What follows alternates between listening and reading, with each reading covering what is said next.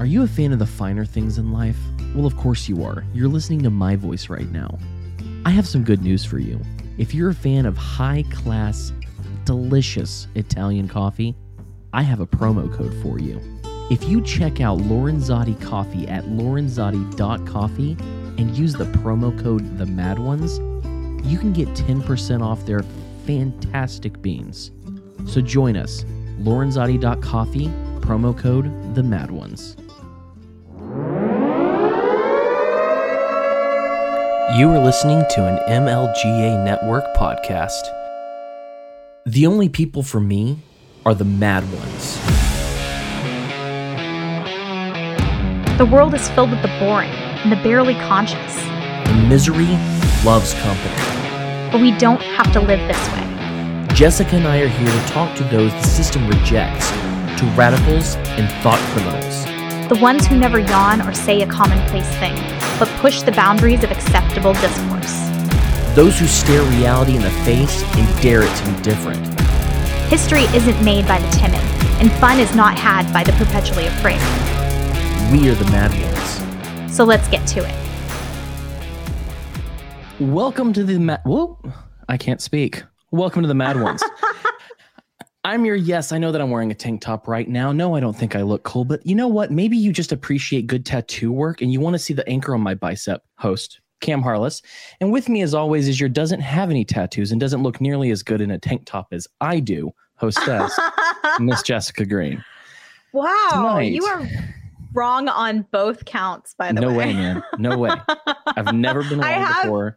I have tattoos, and yeah, I fill out a tank top pretty great. So But I but you said that you wished you could do tattoos like I do. yeah, no, I just- mean, I have a I have a tramp stamp on my back. I don't advertise that, obviously, but yeah, I was, you know, 18 in the year 2001. So, It was an exciting Yeah. time to be alive.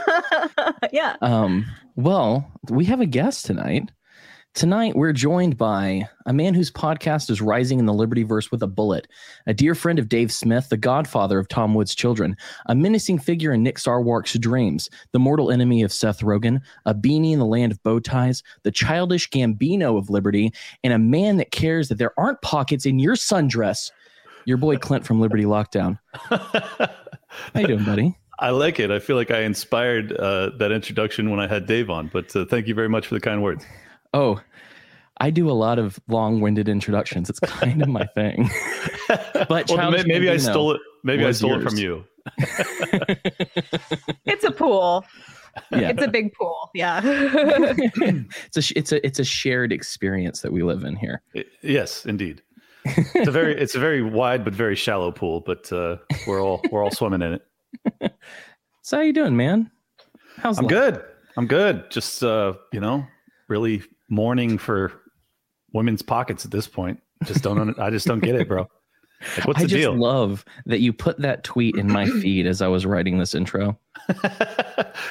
Good timing. Yeah, I, I mean, honestly, it does confuse me because when I see a girl with pockets in her dress, she's so fucking excited, and and yet, like they don't have pockets almost always, and I just I feel like it's big purse, man. I feel like big purse is trying to keep the pockets out of people's hands, I so stopped- their hands out of um, pockets. I don't know, whatever. I stopped a big uh, a big fat group cry at a funeral just to ask a girl if she had pockets in her dress, and she said, "I do," and she stuck her hands in them.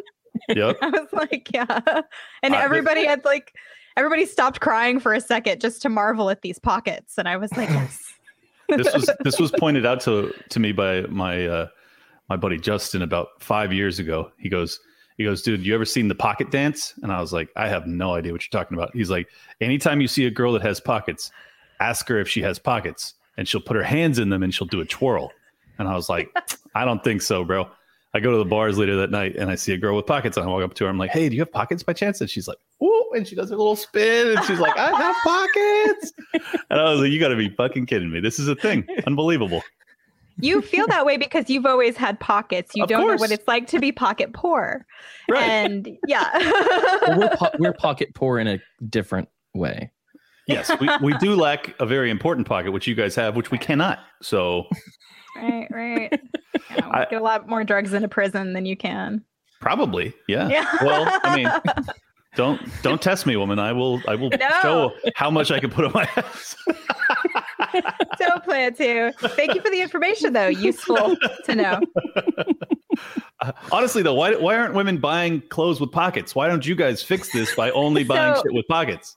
They're getting better about that. They've realized the pocket ash, the pocket issue, and over the last I don't know five four five or so years, excuse me, I can't talk today. They have improved that, and I have several dresses with pockets in them now. So they're they're getting on board. They know what we want. The market right. speaks. All right, good. Make it speak. I, well, that's yeah. one. That's one of those funny things is how they always talk about the pink tax, about how women's like products are more expensive than the same products of a man or whatever. And I'm always like, there's a simple reason why. Because if a man walked up on any of these products and they cost that, we would say, no, fuck that. I'm gonna get the I'm gonna Right. get the cheaper thing. Yeah, Women simple are like, supply, supply and demand, and if you need this. we we will we will withdraw the demand if it's overpriced. Not all of us. I mean, some people Right. buy obscenely expensive stuff, but yeah, Mhm. it's true. The specialty men's products that they have are astronomically expensive. So if Oh, you're yeah. a guy that actually wants specialty stuff, you're paying out the nose for it. yeah, they get um, us. They get us. Yeah. it's true.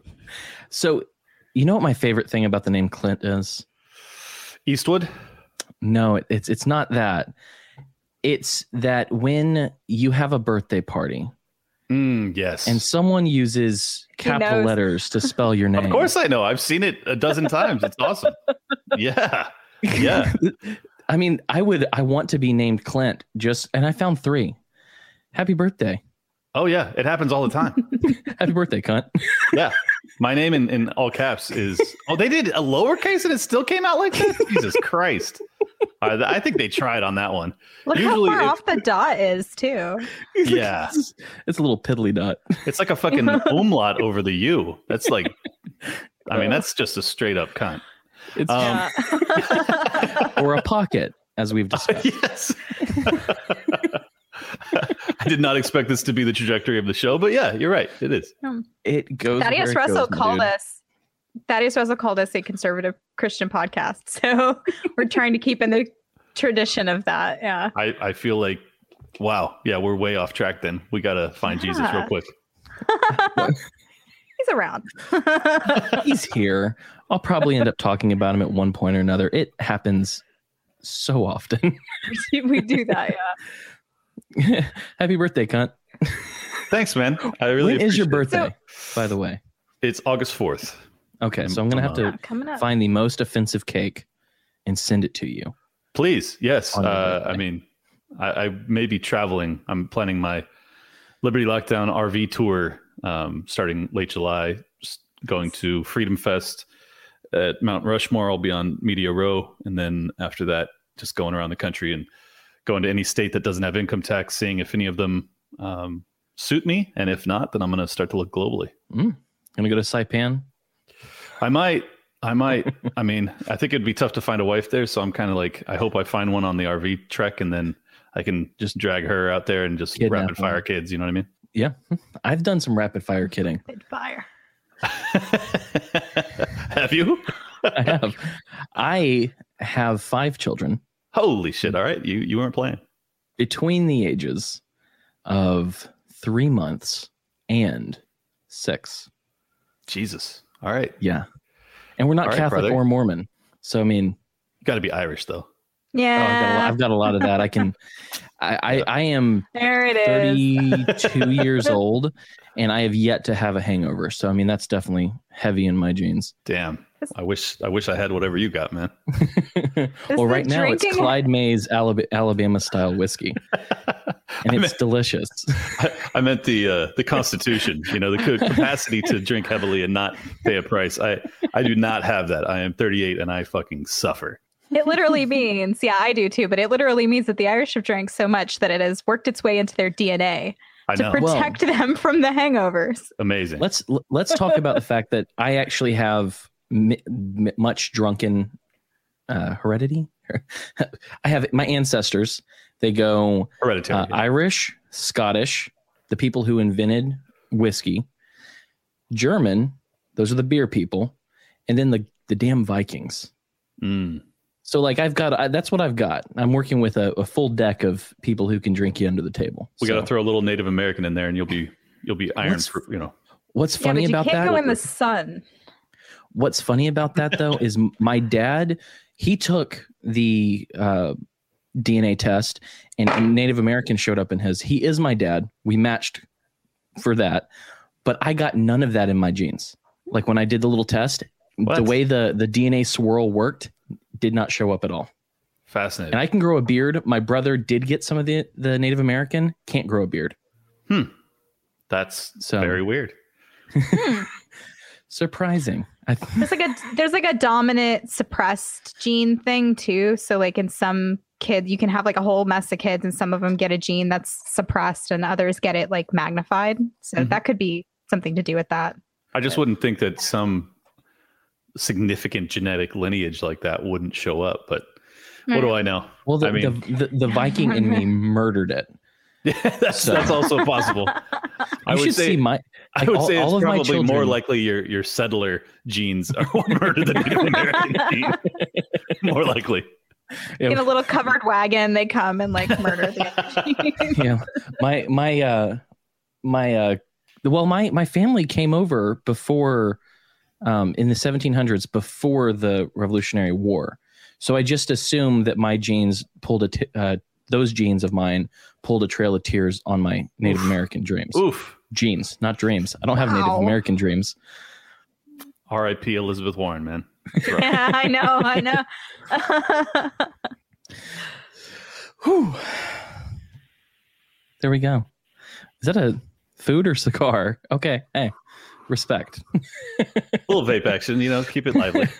So we actually happen to have you on the day after the Chauvin thing, which Yes. is an incredible time, especially on Twitter, because it seems like there's a pretty big divide in the anarchists about this topic. hmm Mhm. But it's I don't think it's as much of a divide as people seem to think it is Okay. Explain.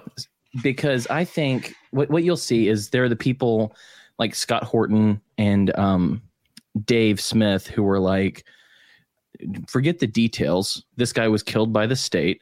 This guy leaned on top of this dude for eight minutes. Fuck him. Put him on, you know, and that's where I am. And then there are other Hmm, people who are like, I well, am. you know, technically, if you look at the evidence, he would have died anyway. And it wasn't, you know, et cetera, on and on. Mhm. And I won't name names for that because I can't be sure that that's what some of these people are saying. Sure. And I don't want to, like, I agree with Dave. So I'll say, I'll say, yes, I agree with Dave on this. but I'm not going to be like, oh, these other people. Um, but I think that it's a lot of this has to do with their acceptance, not, how do I put it? Not that they accept the state because they're all anarchists, but some of them ha- find some small legitimacy within the definition supplied by the state in this case. Whereas Yeah. I'm like, fuck those. I don't think that the state gets to decide whether or not this guy killed a man anyway. We saw it. Who gives a sh- who cares? Well, So I think that that's probably one of the I, I probably am one of the few ANCAPs that is in the gray area where I think it does matter if if he didn't murder him, you know, technically. Like if he didn't if he is not the ultimate cause of his death, if he was actually having a drug overdose and and he was actually going to die regardless, I think that it, it matters. Well, I'm going to say that is something that I will I don't put any stock into because it's a counterfactual that didn't happen and is not verifiable. How's that?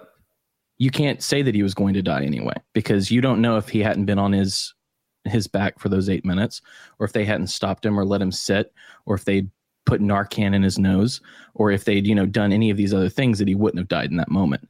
So saying that he was going to die anyway, that could be true, but Right. you don't actually know that.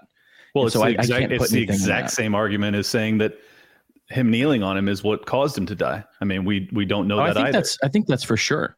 That No. him kneeling, th- them knee- them holding him, the laws surrounding what they did and why they did it, a whole n- host of things go to prove that I don't think the dude would have swallowed his whole stash in front of the cops Well, I, I agree with drug that. war had, I- it wasn't what it is. I agree. If it weren't for prohibition, George Floyd would almost certainly be alive right now. But I do not know that the knee is what caused his death, and I think But, uh, that but matters. I don't think we're talking about the knee though.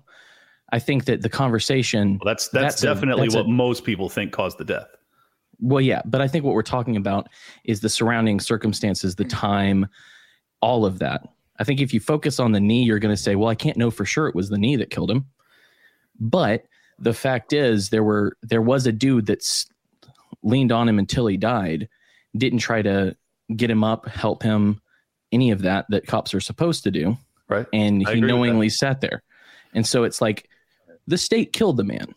And so I think beyond that, sure we can talk about prison abolition or any number of other things, but the state killed that man. And I think that that's the big point that people are making when they say, yeah, he deserved to be convicted because of, I mean, there's just, I don't know that he would have OD'd the way he did if he wasn't put under that stress, if he wasn't scared for his life, if, Sure. and so it's like, I can't, I just can't fully put in on this idea. All I know that is he died underneath a man for drug drug laws for a counterfeit 20 which all of them are counterfeit so i mean the, the- i think that maybe the split is between people who are looking at big picture and those who are looking at the small picture and maybe that's the conversation where the the split is Well, happening Yes and no. Uh, there's also a split between people who believe in in there being some value in the justice system as it's currently structured, and those that don't. And you know, I am. I found out over the past 24 hours that I no longer really believe in the justice system, and I, I, I guess I, I never really did, but I like I really felt that in my soul yesterday, where I was like, I don't feel good about this no matter what, because ultimately i don't i don't really trust the judicial system to make the right call and Mhm. at the same time he is an arm of the state in fact the enforcement arm the most lethal when it comes to Yeah. homeland affairs so i don't i don't have much sympathy for him. I don't have much belief in the system. I so I can't feel good about the system putting him away because I don't feel good about the system, but I also kind of feel good about him being put away because I don't much care about him because he's an enforcement arm of the state and he's upholding laws that I don't believe are just or moral. So mm-hmm. I I think that that's the reason for the gray area for me is that you know there's a, a multitude of philosophical reasons that I struggled to come to a conclusion on it but then that's that's all on top of the actual cause of his death and that adds a little bit more gray to it for me. So it all the way around i just i don't have i don't have a really strong opinion on it. I that's why i, I but if you saw my tweet from last night that kind of went viral was i was talking about how ultimately if it weren't for lockdowns george floyd's life probably doesn't get so derailed that he that he because he had a job prior um, so that's Yeah. a very important factor that he may not have had his drug addiction be so exacerbated by that. I'm not removing his responsibility, and that certainly he's responsible too. I'm just saying that the lockdowns added a lot of emotional trauma to everybody. Um, and then you also have the fact that if it weren't for drug prohibition, he almost certainly doesn't house his entire drug supply as the cops approach um, because he's looking at 20 or 30 years in prison. He would probably just be like, hey, here's my drugs. You could take them, flush them, whatever. Um, Right. So that that adds to it. And then you also have Chauvin, who kneels on him for nine minutes. And Yeah. I think that even if you want to just base it off the letter of the law and say he had the right to retain him based off of the laws that exist or detain him, and and he he got him under control, he got him on the ground, he got him cuffed. Get the fuck off of him. You know, Right. Like Mhm. I think that those those are the three different layers. So at the end of the day, what are all of what do what's the tie that binds? The tie that binds is the state. The state is really uh, so when you say the state killed him, I will agree. Um, I just don't. I don't personally see Chauvin as a perfect representation of the state. You know, like I don't Oh, want no, I all don't either. to go towards him, even though he deserves plenty. It's that you know the bigger focus should be on the entire picture, as you said. right Can can two things not be true at the same time though? That like Derek Chauvin is responsible for the death of George Floyd. Like he is the cause of the death of George Floyd. Also, that this the reasons for him being the cause are the state. But does that mean that Derek Chauvin deserves to stand in effigy and representation it to be punished for all of the crimes of the state? Because we're talking about this and we're saying, okay, like a comment just happened. I don't I think maybe Warren said it that um the Fed killed George Floyd. Like philosophically, excuse me, philosophically I agree with that. But um is that Derek Chauvin's sole burden to bear? Either like there's an uncomfortableness about some of this like philosophically the nation is placing all of their um, anger and animus on him is he responsible for all of that Right. I don't think so. But yes, he is responsible for the death of George Floyd. Absolutely. And I think two things can occupy the truth, that truth at the same time. Well, that I think that that's the only dis- disagreement that the three of us have is that you two are certain that Derek Chauvin is the is the reason that George Floyd died. I am not. Well, certain. it was more than it was more than Derek Chauvin. He was a piece of multiple people who set up the situation where he died. Well, wait, Correct. what, what, what were you saying there the, about? Uh, I'm I'm not as I said, I'm not certain that that the overdose wasn't going to kill him anyways. Uh, he took a, an enormous amount of of uh what was it called again? It's the heroin derivative. Fentanyl. Yeah, he took Fentanyl. an, Yeah. an enormous amount of, of fentanyl. Now he was a heavy user. Maybe he would have been fine if he if he didn't if his heart wasn't bad and if he wasn't put under that stress of the cops approaching him and everything else. I mean, I'm just saying there's this isn't as cut and dry as a bullet entering somebody. You know, Sure, this sure. is Yeah, this is a much definitely. more nuanced, complex evaluation that's necessary. And because and, and just to be totally honest, I I followed it pretty well and I and I watched the the body cam footage as well as the bystander footage. I watched a lot of it. So I have a pretty good idea, but I wasn't on the jury. I didn't get to I didn't get to hear all of it. I didn't watch much of the the trial in terms of how the attorneys managed to frame it. Had I, Right. perhaps I would have been convinced that George Floyd would be dead no matter what because of Chauvin's act. But Mhm. based off of, you know, the autopsy report and the videos and everything else, I think that Chauvin absolutely broke the law. I think he absolutely deserves to get prison time. Uh, I think that the second, I, I personally found the second degree murder charge to be far fetched. That was just based off of what I know. Now, as I Right. said, I could totally change my opinion had I seen all of it. So that's Well, that's the only and- difference of opinion, I think. yeah. and that's Yeah. that's the thing is I, I i'm definitely not putting it all on him i think it was there were several people there like the video before chauvin even showed up um you know he was handcuffed Mhm. and they wanted to get him into the car and he said he was obviously freaking out saying no i can't do it i'm claustrophobic i can't do it and they had him sat down on the on the sidewalk and he was sitting there and then they proceeded to try to push him into the car which led to those eight nine minutes of chauvin being on his back Mhm. so had they listened to the man who was saying, I can't, I'm big, I can't fit in there, I'm claustrophobic, and let him sit on the sidewalk where he wasn't moving at all, they could have noticed that he was over possibly overdosing and pulled out that Narcan or whatever, or done anything other than what they did. Mhm. And so it's I don't think it's Chauvin specifically, but I think th- I I there is no way that there's no doubt in my mind that had they not walked up on him and done the things that they did, that that situation would not have happened. I well, like I said, I don't think he houses his drugs. I don't think he eats them all if if they don't approach him. So Right. um, I agree with you that like that's that is probably why he's dead. I'm just saying if you're going to charge someone with second degree murder, it can't be well a cop showed up at my door, so I you know I shot myself like that. That's I, there's still I think that they had more of a hand in it than that.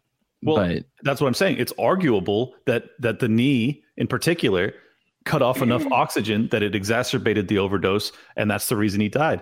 Um, regardless, as I've said, I think that he's there was no justification whatsoever to remain on him for that extended period of Right. time, and I think that he, uh, as I said online, I believe he should have received a manslaughter charge. I think that that's what that's what he really committed. I think that the second degree well, murder and I, I is think questionable. I think also I think you you nailed it when you said that there are people who have different visions of the legitimacy of these charges at all. Of course. Yeah. Second degree murder, manslaughter, whatever. They killed the dude. And I think the the letter of the law means little to nothing to me. It's irrele- relevant. Mm-hmm. in Yeah. a big way. And so, I mean, I understand I get, I get that perspective, by the way. yeah, and I mean there are different people, and I'm not saying anything bad about people who disagree. I'm just saying this guy, this Chauvin in particular, was a vi- like I would say that all cops, by nature of their job, are bad because that's they choose to do a job that restricts people's liberties, that throws them in cages, extorts them on a daily basis. But Chauvin was like a bad one of those I agree. and so it's it's it's one of those things that I I, I would love to see all pris- prisons abolished. But if one of the guys who spent his life and made a career out of throwing people into it has to spend a lot of time in one, that's a little fear that I think that the cops can use.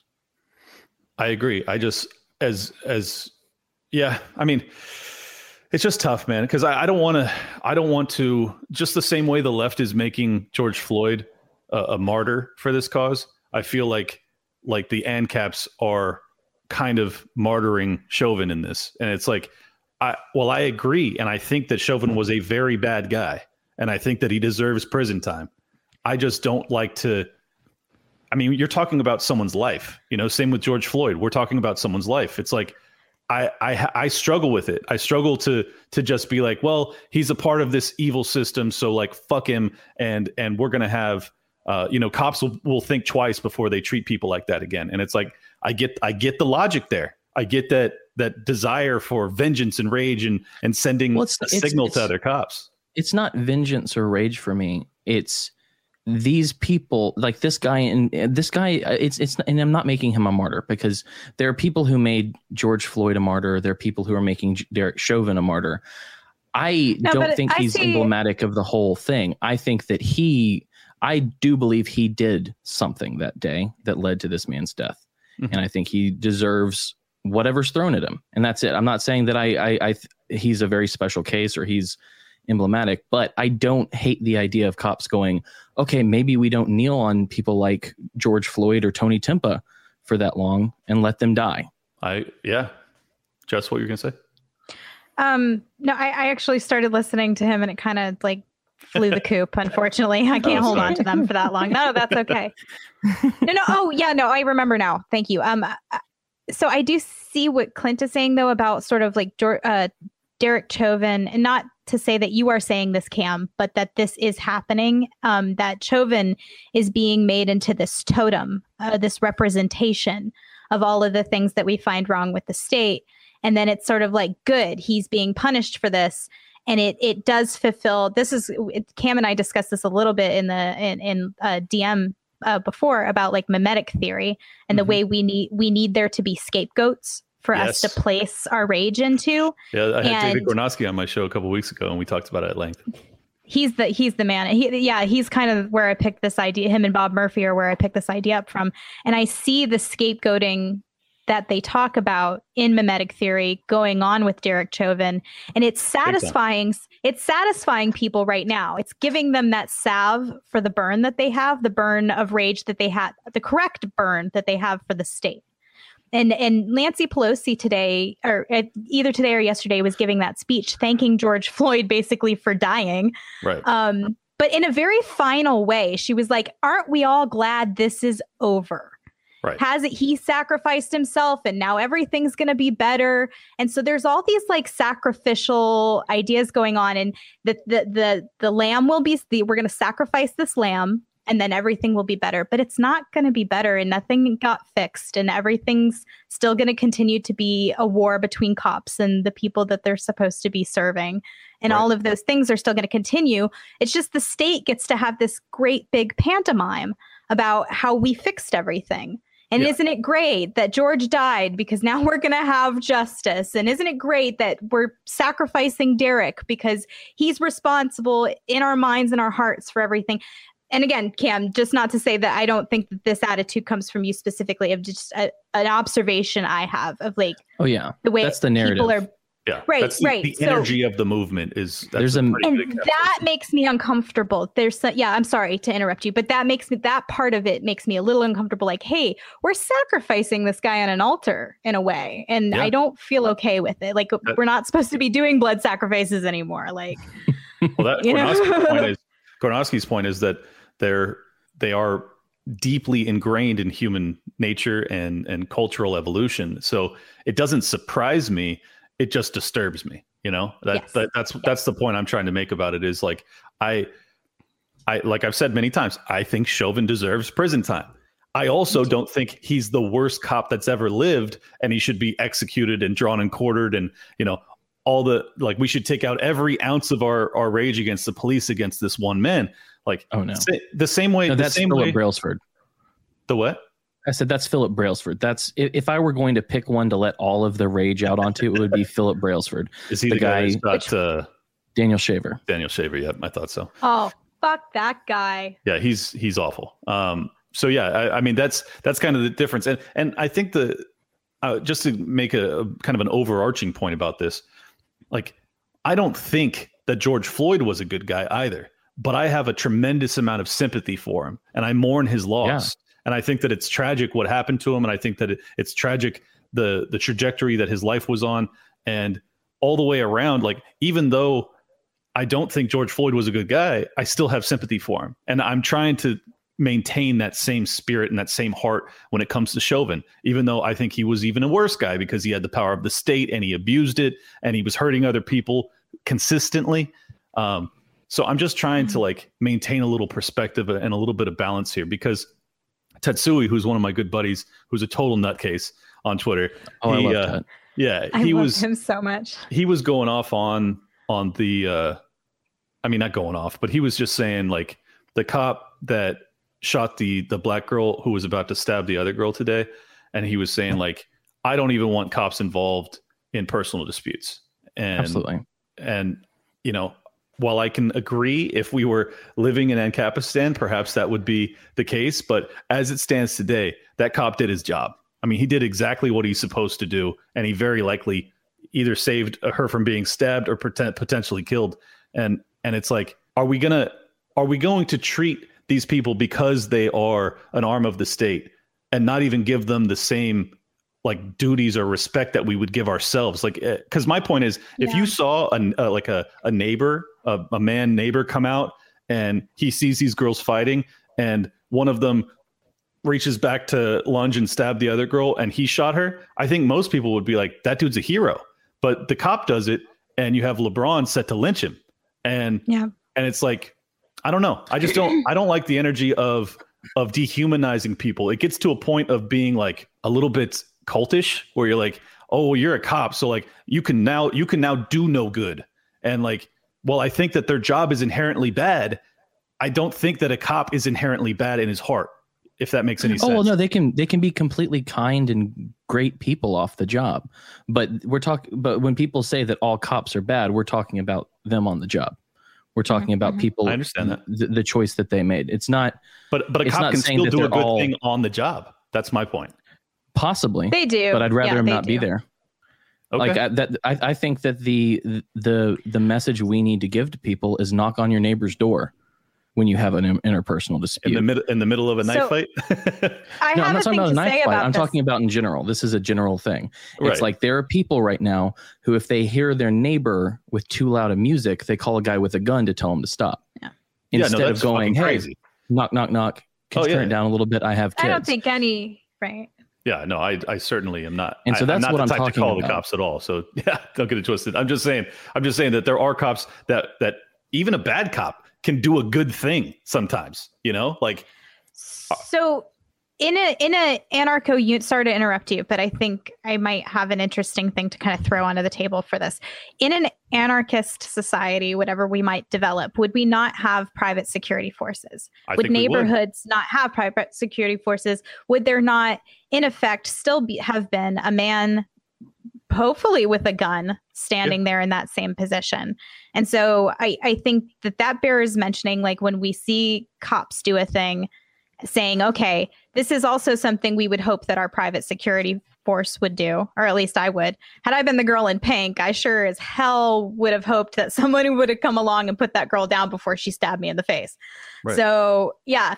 Um I don't know. Like that's kind of that's kind of what I'm saying is like this guy is serving in a in a role that in in Ancapistan you would see very likely a similar setup. Like you call private security because some shit's popping off in your in your neighborhood, and the guy arrives, he sees the shit going down, and he makes a split second decision. Now, I'm I'm not saying that he definitely needed to. I don't. Again, this is another gray area one where it's like I don't know that she would have actually stabbed her. They had been fighting for a few minutes. Maybe he wouldn't have, or maybe she maybe she would have uh, stabbed her, but it wouldn't have been fa- fatal. So like maybe lethal force isn't necessary. You know, it's like who the fuck knows ultimately. But you have to make that decision split second. And I'm just saying, I feel like the cop made the decision in the moment that makes sense that a, a private person probably would have made too and that's better than what I've seen from most cops. You know, like you see the taser, taser, taser lady, and you're like, okay, that's just fucking crazy. Like, um, so I, I don't know. I, I just try and judge these things on a case by case basis as opposed to going down Tet's level of like, it's a cop, fuck him, you know? And I don't even think Tet is is quite as far as you think. He just, Just maybe maybe. banger conversations tweets. Yeah, maybe. I, I've never, I've never spoken to the guy. It's all, it's all in text. So who knows? He also said, and I think that this is actually a valid point, even though it's just a banger tweet, which is that we don't know that the girl didn't need to get stabbed. Like we were not part of that conflict, and maybe that bitch had it coming. And Yeah, like, well- you know, like See, that's you don't know. So I like to refrain for at least 48 hours from commenting when these things happen, just Yeah. because you don't know what the deal is. And you might find out that woman was like a witch or so. I don't know what it what, you know what the deal would be, but like, yeah. I still, You I still side, I side with the person who is about to be stabbed. Usually, because You're right. usually it should be resolved peacefully, and it, I would hope, you know. Yeah. Um. So, but I get your point, though. I get Ted's Right, right. psychotic point that we should find out if she was cheating on her or fucking her man or something. oh, she should. She deserved to get slashed. It's like, come on, man. Some people gotta get stabbed. What are you gonna do? Um, but yeah, no, I think that the only the main difference that you would see in a private security versus what we have right now is training, because they are trained to shoot to kill. I do think that that would that would be a different. It, it's it's a very similar situation in that way, but I do think we we are talking about counterfactuals. We're talking about something we don't know, and they are trained to kill. So it's like I would Yeah. if someone came at me with a knife and they were within twenty feet of me, I'd I'd blow holes through them. Absolutely, but at the same time, it's like it's hard to see, and it's we, we live in a very polarized and energetic dynamic situation mm-hmm. you know and Yeah. my my only point was we need to tell people to start knocking on their neighbors doors because the the neighbor totally the neighborly situation that we've had in decades centuries past is kind of gone now Yeah. like w- there there isn't neighborliness like well, perfect used be. example is the I forget his name, but the uh, the guy that was in the apartment playing video games uh, in Arizona or Phoenix, I think, with his girlfriend, and they Mhm. were yelling and they were being loud because they were like competing in the video games. And a neighbor calls and and says it's a domestic dispute. They show up. Homeboy's, you know, probably a little over aggressive. Uh, uh, opens the door with armed. Um, and the cop freaks and even though he turns the the guy in the door turns around he ends up just blowing holes in him and killing the guy. And it's like yeah. that's that's because a a neighbor instead of going and knocking on the door and and just seeing hey guys is everything okay? Like I, you're just making a bunch of noise. I just i just want to make sure.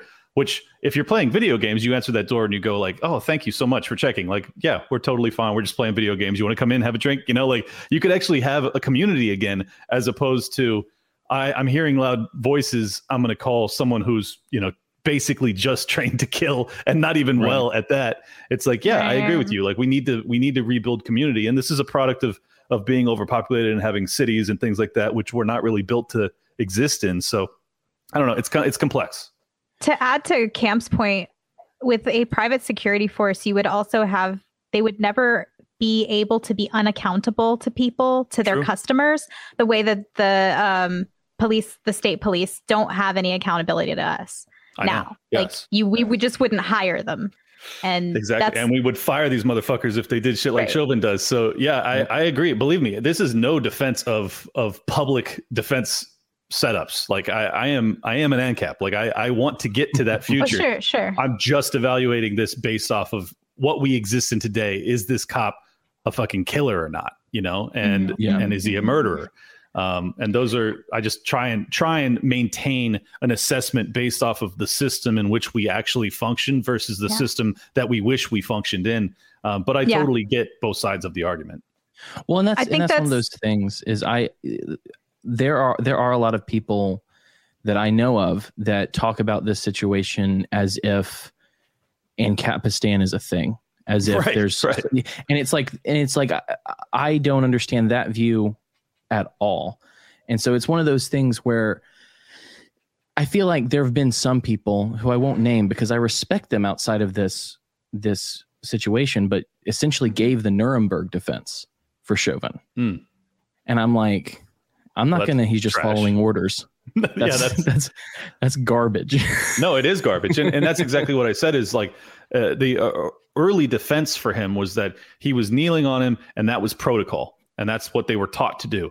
And I Yeah. said, I said, whether or not that's the case, like even if the the book by the book it said you're supposed to kneel on him until the paramedics arrive, fuck that. You have to. Yeah. You still have agency. You still have autonomy. You still hear a man struggling and then going limp underneath your fucking knee. You get off of him and you give him mm-hmm. aid. That's that's your as a human being. That's your job. So that's that's why the Nuremberg defense is fucking trash, and I can't even believe anyone that would consider themselves an ANCAP would throw that out there. Yeah. Um, so I'm oh, it surprised me. I've that. seen some. I've seen some shit in the last 24 hours, and that's why I'm like, Yeah. okay, so I know where I am, and I'm not like I'm not even in like the the the most angry version of that. I'm just like, yeah, the dude needs to be in jail. If we have a jail, I wish we didn't, but we do. That's how Yeah. it works. Yeah. Um, but it, I've I've like I said, I've seen some stuff that I'm just like, how are you even saying this right now? Like, what is special about this guy? But I remembered I have a video, and I don't know if you saw this, Clint. But this, did you see the video of the kid who ran up with a gun on a guy in a car to try to rob him? Did you? And he got uh, handled by the guy he was trying to rob. Did you see that one? I don't know that I did. Okay, here we go because this is fantastic.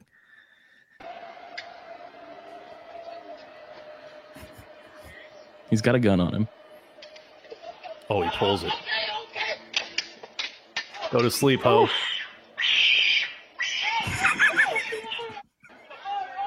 Fuck yeah. Did you hear the screams? That's amazing. He says, "Get the fuck out of here!" Like he like he taught him a lesson. He's like, "Go go live your life now." What a savage! Jeez. Oh my god. Wow. it's so fantastic. That that Yeah. squeal is Yeah. like it's so deserved. It was one of those things where I'm like, oh, this is what this little kid, this little punk's gonna pull a gun on this guy. He deserved every squeal that came out of his mouth. He deserved worse. Honestly, that dude showed incredible restraint that he didn't just like take his life right then and there. Someone puts a gun in my face. I don't know what I would do. I mean, I think I would probably kill them. So. Yeah. Um, God bless him for seeing that it was a young kid that was making a mistake and being like, "I'm gonna let get out of here." like, wow. So what's funny is I have these videos queued up, and then Hey, what up, Quest Quest? here says sound like stepping on a cat, and I've got the perfect video for that. Did you see the guy who caught the bobcat bobcat who was attacking his wife? Yeah, that was rad. Yeah. Here, here we go. the demeanor change. It's so fantastic. I need to wash my car.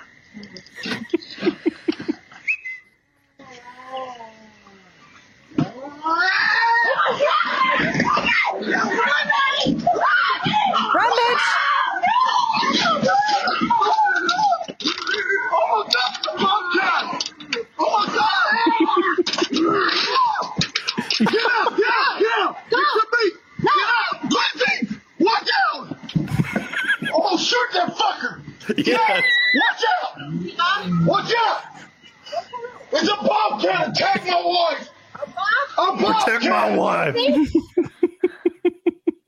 What a what a fucking hero that dude is. What's funny is in the original tweet when it came out, people were like, "Why did he throw that cat like that? He Oh could my have just God. put him in the back of the car and let left him there and called animal control." I was like, "A bobcat, dude! I would have brained him while he was still in my hand." Like, Hundred percent. I would have I would have tried to br- break his head off of his body right then and there. You attack my wife, dude, you're dead. You're super dead. Seriously. so those things they carry off small children. Like that's not a fucking joke. So, Yeah, yeah. I believe it. Yeah. believe I mean, Man, yeah, she was that, that cat was trying to kill her. That's crazy. yeah. Well, I- she I- had she I had had, like I a- had only another seen it with no audio, so that added so much to it. What, what what's funny about it is the video I got didn't even get the p- first part where he comes out and he's like, "Uh, "Good morning, I gotta wash my." Like it was just this like howdy doody. Yeah. I'm gonna shoot that fucker. Apparently he did. He did. Shoot Oh, did him, he? uh, shoot him afterwards. So Good job. it was a rabid bobcat. Oh, to be rabid? fair, Yep. Whoa.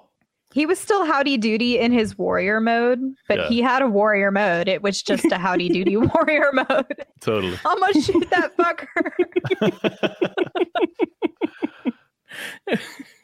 See, that's the type. That's the type I like. That's the guy that I respect. Is like he didn't even he didn't say call the cops. he was just like get my gun. That's so- uh, well, what's funny is you. I don't know if you noticed in the video, he actually pulls a pistol out of his pocket. Oh, I didn't see that. No. Yeah, there's a little pistol in his pocket. I love it. I love America. I love America. I like that he's That's got a best part of America. windbreaker. He's got a windbreaker shorts, and I'm guessing sandals with socks. But he's carrying. like, That's a Texan right there. Just wanted to wash his car. Uh, so there's a video that I love. I'm just gonna. I, I have three videos, and I want to talk about this one. Um, but the, it's a video of two lawyers out of um, I want to say Colorado, but they're talking to people who sell weed and legally in their state, but Oh, the- yes. you know DC tries to send feds. Have you seen this video before? The shut the fuck up attorneys. Yes. Yes. Oh, these No, guys I are great. haven't. Oh, you're gonna love It's- I know. Okay. It's it's it's great advice. Mark and Craig, Pop Brothers at Law. We've been warning people if you are working for an unlicensed dispensary, an illegal dispensary, and it gets raided, you need to shut the fuck up. If you shut the fuck up, you have a good, good chance that we can make the case go away. Case in point, three employees of an illegal shop were busted during a raid. Two of them said, Oh, I'm just volunteering here. The third guy, shut the fuck up. And the DA did not prosecute the guy who shut the fuck up. They can't prove what you were doing there. If you're a customer, a patient, walked in to go to the bathroom, they don't know. You got to shut the fuck up, and it's shut the fuck up Friday. So review the script. What do you say when the cop first pulls you over? Why'd you pull me over? And when he keeps asking questions, Not discussing my day. and they ask more questions, Am I being detained or am I free to go? and if detained, what do you say? I invoke the fifth, And then what do you do? you shut the fuck up. Shut the fuck up Friday. Never answer questions when the cops Have ask. safe holidays. Tip of the day. wow, that was amazing. I They're out there doing the lo- Lord's work, those fellas. Wow. Yeah, don't talk to cops. Like that's like the best advice you can get. Don't talk to them. yeah. Do not talk to them. Is- What a boring. that that's something that people have asked me like if i saw someone breaking into my neighbor's house would i call the police? And like i'm in a conundrum with that. Like you know do i run out there with my husband's rifle to like get this person? Because that's not going to go well. I just I think I think if you see someone committing a violent crime, I think it's okay to call the cops personally. Because so I'm- that's the line though think- isn't it? Yeah, well, as long breaking as a it's door is not break breaking a door is not breaking a person but i don't know what they're going in there to do like there's a whole bunch of gray area right there and here i am a housewife in my house and i just see this Yeah, I think do it's I a do, fair you question. know? Like I'm, uh, but uh, additionally, like, sure, I'm armed and I could go out there and intervene, but am I going to put myself not not only in harm's way physically, but also criminally? Mm-hmm. You know, because like I don't think, uh, especially living in California, if I were to Yeah. Approach them with a firearm and try and prevent the the theft or attempted homicide or rape or whatever it is, I think that Mm-hmm. there's a really good chance I would catch a charge. So like in that situation, I don't think I even have a choice. Well, I think that if you look at our current situation, this is our security force. They have a Mhm. monopoly on that. And so unless you know a crackhead, which, you know, why not? I, I, I would probably pay a crackhead to to do my personal security. That's our that's the force. That's who we have. So it's like when uh, and that it's part of the reason why I have some personal disdain for cops isn't just their job. It's the fact that one time when I was living in an apartment there was a man that lived directly above us with his wife. and you could hear him bashing her head against the wall. Oh my god. Very clearly could hear it. And at that point, I wasn't armed.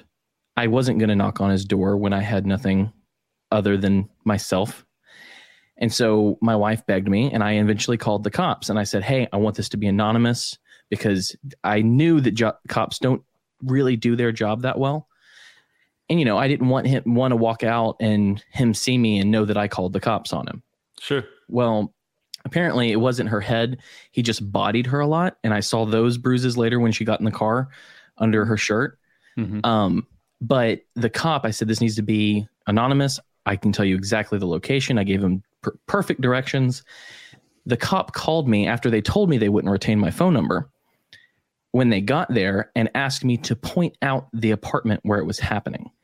Yeah. And I had to go out and point at the place. And then from then on out, I was harassed by this man. He scratched my car. He broke things off of it. He yelled at me and threatened me in front of his in front of my children, which I just told him, hey, if you want to do it, quit yelling from the balcony and come down. We can we we can play. Mhm. And you know, but I was harassed and unhappy, uncomfortable for what another year Yeah. because of cops. Yeah. So it's Doesn't- like- doesn't surprise me at all. So it's like if they did a better job, I'd be more willing to call them. But yeah, Yeah. at this point, that is our security force. Right. If you see something and you can't take care of it easily or without threatening your own life, you, you have to. Mhm. Mhm. It's just Well, the reality. Yeah. And I think I think the the really shitty part is that even if you're willing to jeopardize your own life in that very moment, you are now up for potential prosecution. yeah. You know, because our system is so sick that even as a good Samaritan, if you try and assist, if you if you don't follow the gun laws to the exact letter of the law, they'll fucking throw the book at you too. So um I don't know. I mean, we're that that I think that's my point with all this is that we're so far from Ancapistan that like you can't like you have to discuss these in our current system because otherwise you're just not dealing with reality. yeah. What is and not what ought to be. Exactly. Yeah, I agree with that. By the way, I've had plenty of bad experiences with cops. So uh, that's the other thing that always pisses me off is when people are like, "Well, you're white, you just don't get it." It's like, yeah, I fucking get it, dude. I've dealt with cops that suck ass a lot in my life, and like I think most people have because most cops are fucking dickheads when they interact with the the um, you know general populace. So.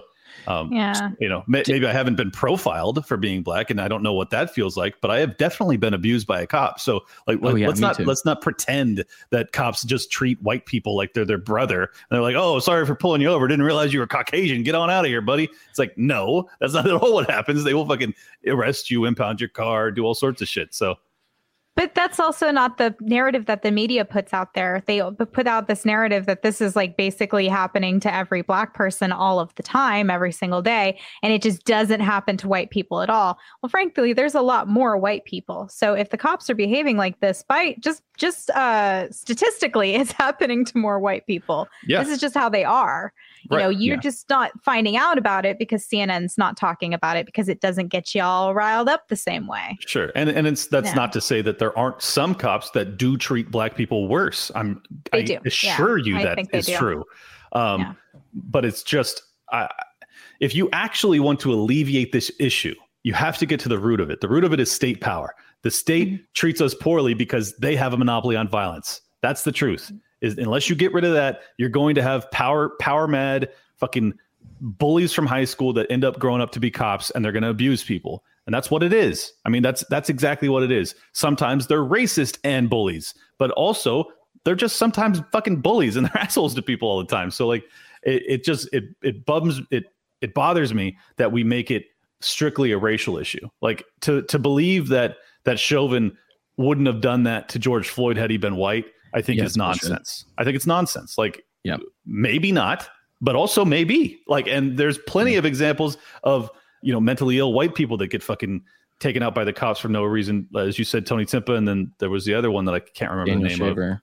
Uh, well, Daniel Shaver, but the other the other guy who was mentally ill in Orange County that they they uh, oh, uh, Kelly Thomas. Yeah they just beat his ass to death. I mean it was awful. So there's plenty of examples of cops absolutely brutalizing and murdering white people, and I just wish that we would talk about that in tandem with these issues Mhm. because if we like if you if you talk to a white person that's marching alongside Black Lives Matter, even the white people that that are marching with them will be like, "I'm out here because cops treat black people poorly," and it's like, Hmm. dude, have you ever interacted with a cop? Like, can we just Right. all admit that this is a bad system and it needs to be totally either thrown away or reformed deeply? Like, and and it's just if you make it all about race, we're never going to get there. I really believe that. Well, one thing I wanted to address is Steamy Biscuits, whoever that is, just th- thinks he has a gotcha here, and I just wanted to address it. Didn't this dude just say knock on your neighbor, neighbor's door in a dispute? Where do you think I learned this from? Mm, I don't call the police anymore for particularly the reason that I just mentioned, right. Mhm. because they made me an object of harassment and an object of violence. So Mhm. yes, knock on your neighbor's door if their their um, fucking music is too loud. But if you have them about to shoot someone, unless you have some crackheads with you, you have little choice but to call the cops. Right. So Yeah, if you think My that he's army of crackheads. if you think he's in the middle of beating his wife or he's a violent guy and you're not armed, I, I'm not sure that I would recommend uh, approaching that situation. Um, but that's that's to each person's decision. I'm saying Yeah. that I lost so much respect for them, even as a security force in that moment. Of course, I don't, I do not, I don't interact with them if I don't have to. yeah, because they jeopardized your life, and and They did. They, They jeopardized did. my children, Yeah. and I will not do that again. sure. and I also if if I hear that, which I won't anymore because I'm not living in not living in white trashville anymore, like I'll take a different tact at it. You know, I'll be I'll, I'll I'll probably use a burner phone maybe. but So but at the same I'm not putting myself in in that position with a guy who beats his wife. Of course I'm bigger than him. So I mean, like I offered several times, come down. Let's do this because I'm tired of you yelling at me. If if I you want me to go up, and he then he would run inside, and so it's like I love this. It, like Let me when my kids weren't around, loved it. let me expand on on Cam's point real quick before I um, forget it. But um, what he was saying about um, talking to his neighbors, there's a larger point to be made there. Um, Tom Woods has a guy on his show sometimes from uh, a, the Detroit Threat Assessment Center. I hope I'm getting that right. It's some combination of those words. But they are a private security force for the inner city of Detroit in neighborhoods that have been abandoned by the police. And one of uh, their, you know, things is that they know those neighbor neighborhoods. They Right. know the people who are standing on the streets out there. They know the names of the the the young kids who are coming up through their middle school and high school years who live there. So when they do go out to a situation, there's a bigger chance that they're going to know the first name of somebody who's involved in one of these disputes. That they might be able to like like nobody in the world knows how, the girl who got shot by the cop. No one in the world knows how to pronounce her name. But there would be an off chance in that situation that somebody from her security force who knew her, who was from her area, who maybe came from the population that she's in, um, would have known her name and been able to call out to her in that moment and maybe Right. had found some way to diffuse that situation. So there's a, a larger aspect of knowing one's neighbor, just having a security force that is representative of you and your community which I Yeah. don't think an overarching, you know, and I'm sure every one of us here would agree, but like an overarching state system cannot possibly provide to you, you know? So, I mean, we la- it, it's easy to laugh at that whole, uh, well, where's the social worker aspect?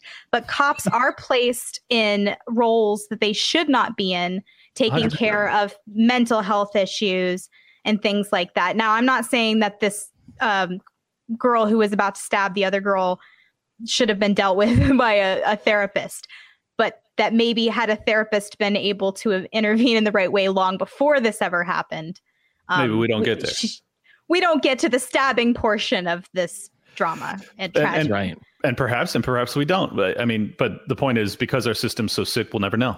And this girl's Yeah. now dead, and now this cop is being persecuted. So, um, Right. I don't know. It's just this is all a product of a of a very sick culture, a very sick system, and and you're not going to fix it by throwing away the key on a single cop. Like it's not. Yeah. This is this is way deeper than that. And I just I hope that people. Well, one, I hope it calms people down to some extent, but simultaneously, I hope it funnels their their reserve energy into actually fixing the problems because I don't think that the problem is even fucking like not even a tenth of a percent fixed by Chauvin being put in prison. Like we have so Mhm, much to mhm. do to actually get to the bottom of why these things continue to happen. Um, and until until we can like kind of unify on that thesis, I just don't think we have any hope of actually getting to the other side. Do you yeah, think I agree. do you think it's fixable? The system, no, Yeah. Okay. I just No. wanted to make sure. I just wanted to make sure we were there. no, I'm- but, 'cause but I, I would I would say that hard. if you were to abolish all drug laws, if you were to only have, uh, if you were going to maintain a public police force, if you had them only address violent crimes and only attend when called for on violent crimes, it, Right, you would right. you would eliminate a huge percentage of this. So, I I always try and like, even though that is not my principle and that's not my dream, like if I could get the world or at least the United States to to come together on this this topic and just say, okay, this is our compromise point. We're going to maintain a public police force. However, we're going to you know pare back the amount of criminal laws that we have so that they don't constantly fucking end up you know in in these situations. Uh, I think that that would that would alleviate a huge percentage of it, and it would also um, reinstate or reinstill some respect for what they're actually doing because at this point Mhm. Most people fucking hate their guts and i don't blame them at all. I'm one of them. Yep. do you- how do you think that this is at all doable? Like what, what would be your plan? Because my my view on this is the community view. It's doing my part in my community trying to create relationships and spread out that that ethos from there. And so Mhm. i'm i'm wondering I, I that all sounds good but i'm wondering what is it that we could do to make that happen Uh, it's a great question. I, I mean, as you said, in our community, I think that ultimately it's about getting people's minds wrapped around this concept and actually having the same energy to go out and burn shit that they've had for the past year now, uh, to funnel that towards we're not going to accept you arresting and imprisoning one cop. Like what we want is you to stop fucking putting us in prison for no reason. And Yeah. and that's my biggest hatred towards Black Lives Matter movement because it's not about that. And they didn't make that the focal point, and that's all they had to do. Because I think that had you had that kind of energy where you have tens of millions of people hitting the streets for a fucking year straight, and that's the that's the siren call that you're just pounding on the table over and over again. Fucking get rid of the drug laws, get rid of you know, get rid of the- the welfare state and all these other things that are actually fucking our communities up. But the truth is, they don't see it that way, and they're not going to see it that way. So Yeah. ultimately, I don't, they I can't don't even know. they can't even burn down the right targets No, they're burning down actual targets instead of legitimate targets like what's the point there? Exactly. like it makes such little you, sense to me if you could have tens of millions of people on the street, you know, uh, shit, I can't say it. Anyways, burn down the fed man the hot ones dropping hot fire. Just, you know, there are more deserving places than the businesses that are, you know, getting it. Yes. That's all. right it just it just doesn't it's like there's no logic i mean i'm sure there's some logic that i don't know for what the, why they're doing the things that they're doing how they're doing it but it's it's one of those that it doesn't line up with their goals as they're stated Correct. like you're Mhm. they're, they're they they so that tells Their me stated goals are not their goals. exactly that's what it tells me is that there is some internal logic to it that we're not privy to Mm-hmm. and i'm sure that there there are ways that we know different things but I believe that people their, assume these things their end game is not as advertised, and and I- absolutely I, not and I don't believe that the money behind it is is um, at all aligned with whatever their platform even alleges to be. I, I think that Right. it's. I do get very conspiratorial when it comes to the Black Lives Matter movement. The fact that it exploded in popularity, the fact that all of these police violence videos are so pervasive and they circulate so rapidly. I think that there is something to that, and I think that there is there is a. I mean, uh, people get mad, but I, I genuinely believe that it's Soros that is that is really propagating this stuff and and trying to direct it towards these defund the police movements and all these other things. Like he he has a vision for the world that is, in my opinion, very dark. And yeah and I really believe that he is a major factor in in what we've experienced over the past year, um, both both in that regard and in terms of lockdowns. I mean these these people are really interested in remaking the world in a way that I do not find any benefit or you know beneficence. it's like Right. it's like it's going to be bad for us. So um, whether or not I'm right on that, I don't know. It's obviously it's a conspiracy theory, but it's the best answer I have to why a movement dedicated towards alleviating police violence and overcriminalization of black the black population in particular makes almost no mention of getting rid of the drug laws. That is Mhm. crazy to me. Yeah, I, Yeah. I, I think that a lot of these things, I don't know if it's Soros or if it's Klaus Schwab and the, the Great Reset, but I do think it's absolutely the BLM, the way they do things, Antifa, whatever. I think that they do the things they do. They want you to d- defund the police so that it's a federal police, so there's federal oversight of police, which Yep. just leads more and more to a more globalist system. You Shout out look to at the, Brit. the Great Reset. Do what? I said shout out to Brit. She was talking about that this morning. Oh, weird. Mm. Okay. um, but yeah, so I mean, I think that it, it's. The, I think that a lot of this, these things, and a lot of their their goals.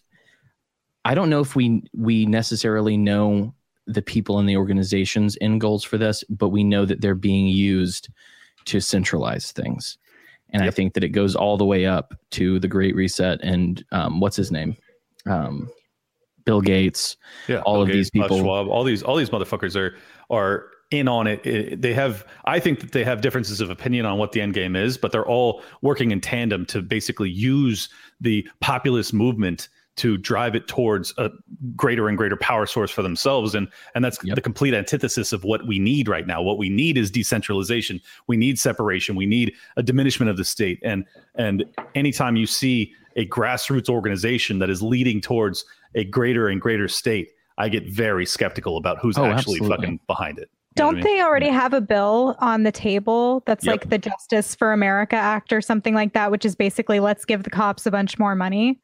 more money and- and also federal oversight so they're going to be Yeah. basically under federal purview and good. guidance and Yeah. yeah, i mean uh, like if you think that having federal oversight is the is the solution to this good fucking luck bro because you're going to keep getting shot and probably That's a lot Waco. more yeah yeah exactly Are you guys familiar with the Battle of Athens? Um, i know of it Somewhat. it's So it's the where ba- they they bombed the the apartment is that what you're talking about No, no, actually. So the Battle of Athens um, took place basically directly after World War II ended. A bunch of the men came home from the war and found the sheriff's department in their town was corrupt as all fuck. And they all got Oh, I have heard together with this yeah with all their new war experience and then went and overthrew the sheriff's department and the police in their town and Yeah, kicked yeah, them yeah, out. yeah And I think about that a lot. And I'm like, you know, do there need to be like these sort of like grassroots Battle of Athens type situations that happen? Because there's not going to be like some overarching uh, uh, thing within the government that is presented for it to change itself. It doesn't work that way. Like it will never give up its own power. So like, you know, there there needs to be sort of like in my own town, I won't say the name of it, but my own town had a similar experience where they threw the sheriff's department out on its ass. and so, you know what I'm saying? Like, um, but that's, You you, love know, to see it. yeah, you love to see it. Yeah, yeah. So, um, that has to maybe happen on on like local um individual levels i don't think that it can you can get 350 mil i don't know how many people there are in the country, country but 350 million sounds right to me um together on an idea and and an, an ethos that the state is evil because they are so good at pointing us at each other and 100%. saying it's We're- these we're not- guys the- we're not going to get to 51% uh, of the electorate. Like uh, you need to just completely get that idea out of your mind. What we need is 10%, like or 5%. Some but not just like 5% in the vote for the LP candidate. I'm not a fucking idiot. I'm not talking about that. I'm saying you need 5 to 10% of the population that is ride or die freedom and are willing to die for it. Like that's what you actually need. And and it would be helpful if the veterans that actually went over and witnessed firsthand the fucking degeneracy of the state and participated in it came back with a a newfound respect for freedom and perhaps not overthrowing the state but you know creating your own little enclave for people that see the world the way you do i think that is the future for us if we're to see any semblance of ancapistan in america it's going to require um, you know 5 to 10% of the population to congeal into a single geographic area defend it and but also do it with uh, an air of love and peace. Like it's a very fine balance because you have to approach it with, we are not a threat to you, but we need to be left alone. Like that. That's what we have to see. Like uh, that's really my vision for this. Is like if we don't if we don't get there, America as we know it is going to crumble regardless. So it's like, can we can we get a little enclave? Like, can we do that? Um, Mhm. I don't think it's too much to ask. I think that there's there's plenty of secession movements in Texas and, and other places. I think Florida's floating it too. Um, I would like to see one of these states actually go for it. And, and if it could happen, if one state can do it, you will see a a massive balkanization of this country where it breaks into probably 15 or 20 pieces um, Right. because that's that's how far apart we are ideologically and ultimately we don't need to continue down this this path of federal self-destruction because it is it is inevitable if we do not break apart we will absolutely collapse if we um if you want to talk conspiratorial i Sure. think the reason that they push a lot of this race racial type of thing is because there are people in the government who are perfectly aware that this country is on the verge of collapse. And the minute anybody brings up decentralization or secession which would break their ability to pull in 4 trillion dollars a year in tax revenue uh, they can just bring up well you're just a bunch of racists. You're just a bunch of uh, you know you want slaves. You want to go back to the days the antebellum days of uh, cotton and all those things like so it's just like they they're they're aware that their legitimacy is breaking they 100%. can't not be aware yeah 100% So, um, you're, you're a bunch of inbred backwards want to enslave people we can't allow you to secede texas because you're just going to go back to slavery it's complete nonsense obviously Mhm. But if you think they're not going to frame it that way, you're out of your mind. They call they they called Trump Hitler. I mean, they Yeah. they they try to paint everybody that's a ideal ideological opponent as the worst thing imaginable because they know that there's power in in this countervailing force that exists in this country that wants to be left the fuck alone. And they can't Mhm. allow us to be left alone because they rely on us for fucking not even not even our tax money. That's the interesting thing about it. It's not about our tax money. It's about the fact that if our country is divided and they you don't have those tax revenues, they can't continue to print into oblivion because no one will trust the currency anymore. Because Right. it's about the- credit. Exactly, it's about our it's about their credit rating of the United States mm-hmm. is really what this is about. They cannot I was about to say maintain their their power source if if they allow us to balkanize and they know it and they will fight tooth and nail because their power will fucking be shattered if we go that path mm-hmm. and that's why i hope we do mm-hmm. Yeah. Well, and, and that's the thing. Like the tax, the however many in taxes is great, but it's the endless borrowing, the endless, and printing. you know, probably also endless borrowing, printing, um, laundering, you know, put like, why do you think that there's so much pork in a bill to help the American people? It's because those senators want to send some to, uh, let's say Syria. Um, no, not Syria. They hate that. Um, I'll just say Israel because it's just the easiest explanation. But let's say let's say they want to send it to Israel because they know that there's a guy there who will give them a kickback if they get three billion dollars.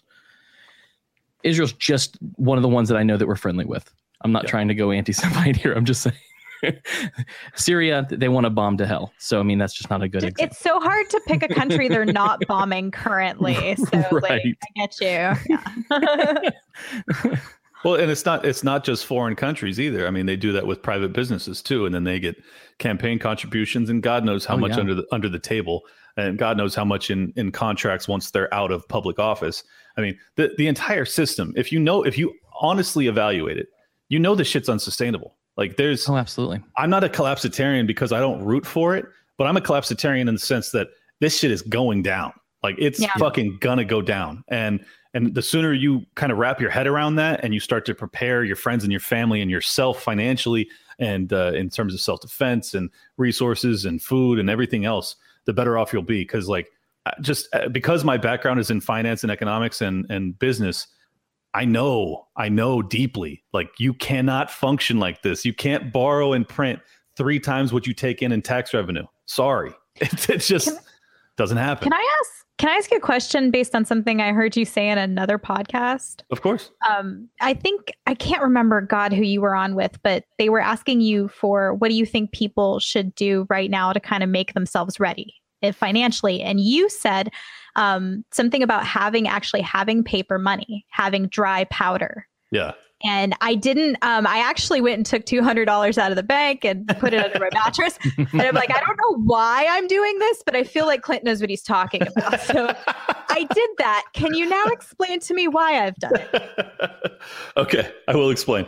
Um, Okay. it's, it's because it's because in the situation of a run on the bank, you would not be able to withdraw your, your cash. So Okay. it's important that you're not completely reliant on credit cards because if the system goes down, Right. You won't be able to use credit cards. So like, Okay. um, well, while fiat is obviously trash, it is still perceived to have value.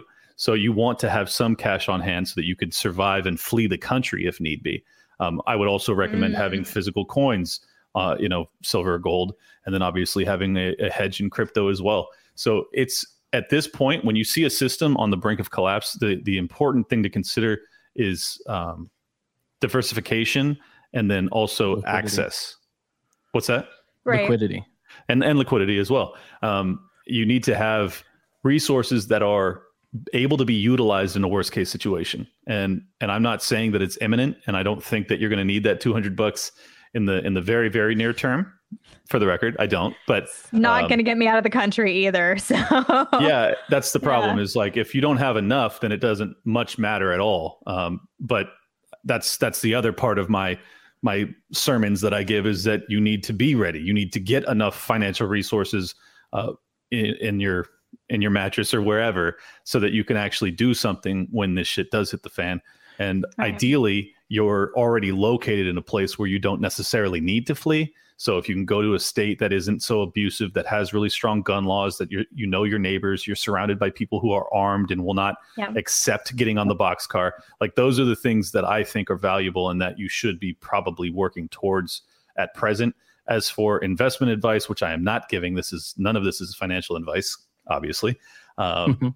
but uh, you know, I think having a hedge in the crypto space is absolutely vital at this point, just because I think it's proven itself to be, whether it's real or not, a very deeply perceived and believed in, uh, you know, retention of value. So Mhm. if you don't have some, I think that's a huge mistake, particularly because it can be basically um, unseizable. You know, you can have you can memorize the passcode for it. You could you could cross the border with nothing but the code in your mind and get to the other side and then be able to get your your assets back. So I think th- those are those are mechanisms that are are true white pills for me that like man you better take advantage because if it if it ever goes to the point of you know Nazi Germany or something really crazy here um, they're going to be lifesavers. Right. So you're trying to tell me that I can't use my tits to get whatever I need. Well, if we're together, then yes, because I'll just, um, you know, I'll give you crypto for titty fuck sessions and whatnot. You Good. know, you know. What I'm saying. Oh, wow. So you you did mention white pills, but uh, one of the things that this show is about is the white pill. It's Oh, cool. about hope. Let's do it's about going through the the darkness, seeing the world around us, and finding the little glimpses of light. And so uh, it's funny. I saw um, Eric on your show, and he said something about microdosing white pills, and that's what I talk about every week on this show. So I'm his dealer, and I'm mad at him now for not mentioning that I'm his white pill dealer. Yeah, that's Um, pretty messed so- up. so, um, what do you think outside of the preparation angle um, is something you see in the world right now? Um, I like I, to explain the microdose. Sometimes it's on the personal level. Mhm. Sometimes it's uh, the grand scale, federal, global, whatever Mhm. whatever you want to answer. But what is something that people can look at in this day and age right now, or something that you've seen personally that you think this is what hope is? This is how we win.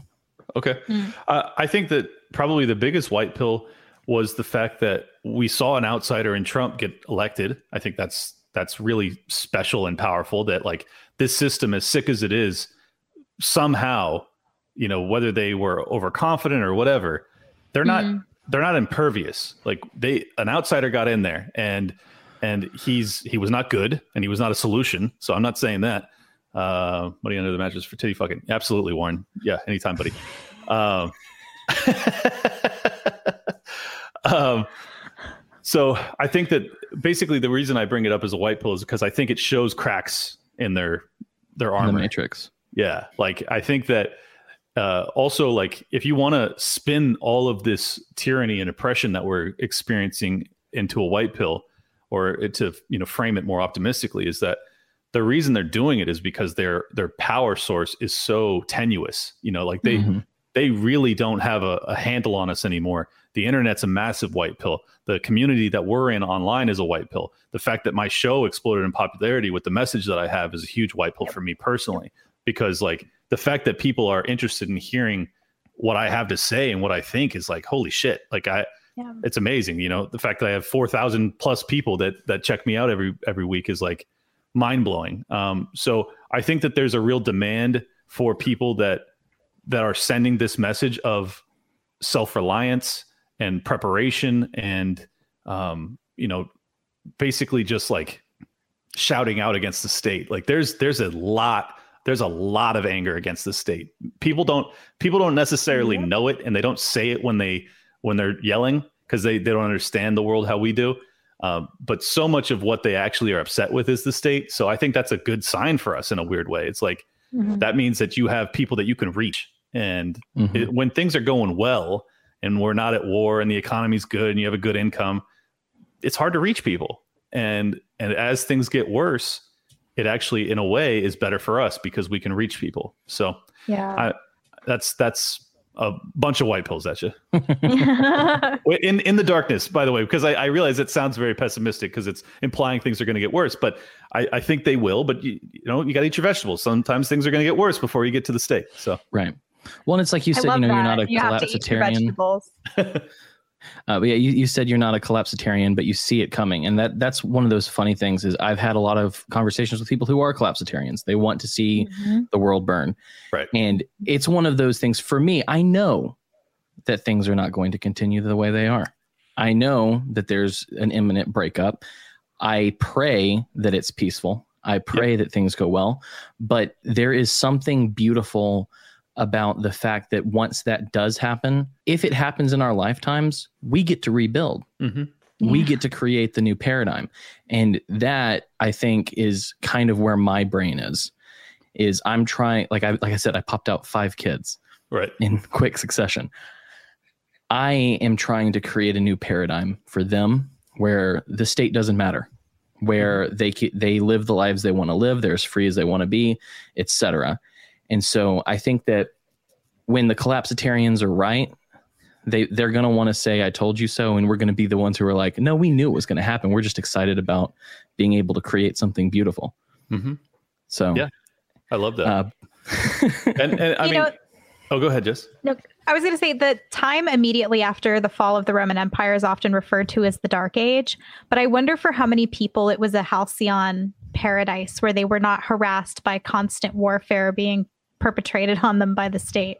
True. Like, you know, so there's not, maybe there's they not didn't much have- there's not much in the history books about after the fall of the empire and like how it plays out because the interesting part is the actual empire and then the fall itself but like you mm-hmm. don't i don't i don't personally know what it's like for the people after the collapse. I need to look into that more. It, it may not be as dystopic as as we'd imagine and and it, perhaps we're better off you know in that environment. Who knows? And what's funny is history is always centered around political leaders or big Right. political moments and great men. But how many people throughout the annals of history are not mentioned or glossed over who had a life that you would want to have? oh yeah And I Right. think that some people need to know that it's okay and good to live a life that is unremarkable to those who write history books. oh yeah right. I mean, I feel like I'm doing that. You know, I'm living a great life and and I have no complaints honestly. So um yeah, I completely agree. I mean, whether or not you end up be, becoming a historical figure, it, you only become a historical figure because you've lived an amazing life usually. I mean, or a really really bad one. Yeah. Um so like like just Usually do your- so like don't don't set out to be a historical icon you know set out to be Right. as great as you can possibly be like that's that's kind of my message to my audience is like Mhm. you can do a lot more than you're doing go do it and and it's like no more excuses no more no more childishness no more like lamenting the fact that the state is so oppressive like it is i agree but that doesn't matter Like you can do a lot in this system to help to protect yourself and your loved ones. And like what really matters is what you're doing day to day to try and in, improve your lot in life to help those that you care about. And if and if enough of us do that, it'll be enough to get us to the other side of this thing uh, a lot better than we exist today. So um, Yeah. that's that's kind of an optimistic white pill side of look at the, looking at things. Yeah, and I, I, think that people, I know I was personally, but I think people would be better served to move their mind away from destruction and to creation. I agree. And and I think that a lot like it, it you can mention Jordan Peterson and making your bed or cleaning your room or whatever, but I would say even better than that is build something. Yep. Build something out of wood. It'll suck.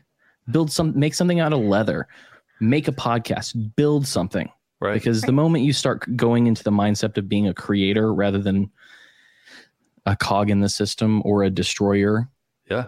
life is better man It is. And follow and you know what? If you follow your passion, you actually get out of your head a little bit, which is the cool thing. Like I was I was racked with anxiety during the first few months of lockdowns because I was like, there's nothing I can do. And then as soon as I funneled this energy into this the show and I had, you know, I started to reach a few people and it was very, very small at first. But just the fact that I was like it was almost like self-therapy. And Mhm. and then I got this really gratifying feeling of all these you know thousands of DMs over the past year of people asking me questions about financial advice and and thanking me for what I'm doing and stuff like that. It's like it's a beautiful thing, man. And and I did this all through no advertising, just through a Twitter account. So like hmm no excuses. It's fucking you can do this shit. So like um just just get fired up and and I think that you'll find also that that people are drawn towards someone who's producing, not someone who's interested in destroying. And Mhm. and if if you are actually interested in changing the zeitgeist of this country, changing the ethos of one of statism to one of independence and freedom and liberty, you're going to have to look like someone that someone wants to follow. And Mhm. and if you're just like, we got to fucking burn down the state, and this is all this is like, that's all I'm about.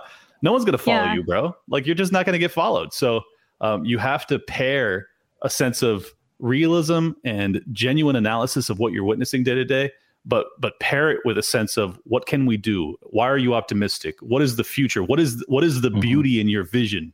And I think that uh, the libertarian movement needs a hell of a lot more of that because so much of it is is couched in pessimism and negativity and woe is me and we can't possibly we oh, they won't even let us on the debate stage. Who gives a fuck? We make our own debate stage. You know, Yeah. like come on. There you go. we we we build our own with blackjack and hookers Exactly. Have- it's gonna be way more lit. So so before we wrap up i, I want to ask you a, qu- a final question a nice one very very awkward what is your favorite I thing blow about Ron jessica Paul? green what's my favorite? Whoa!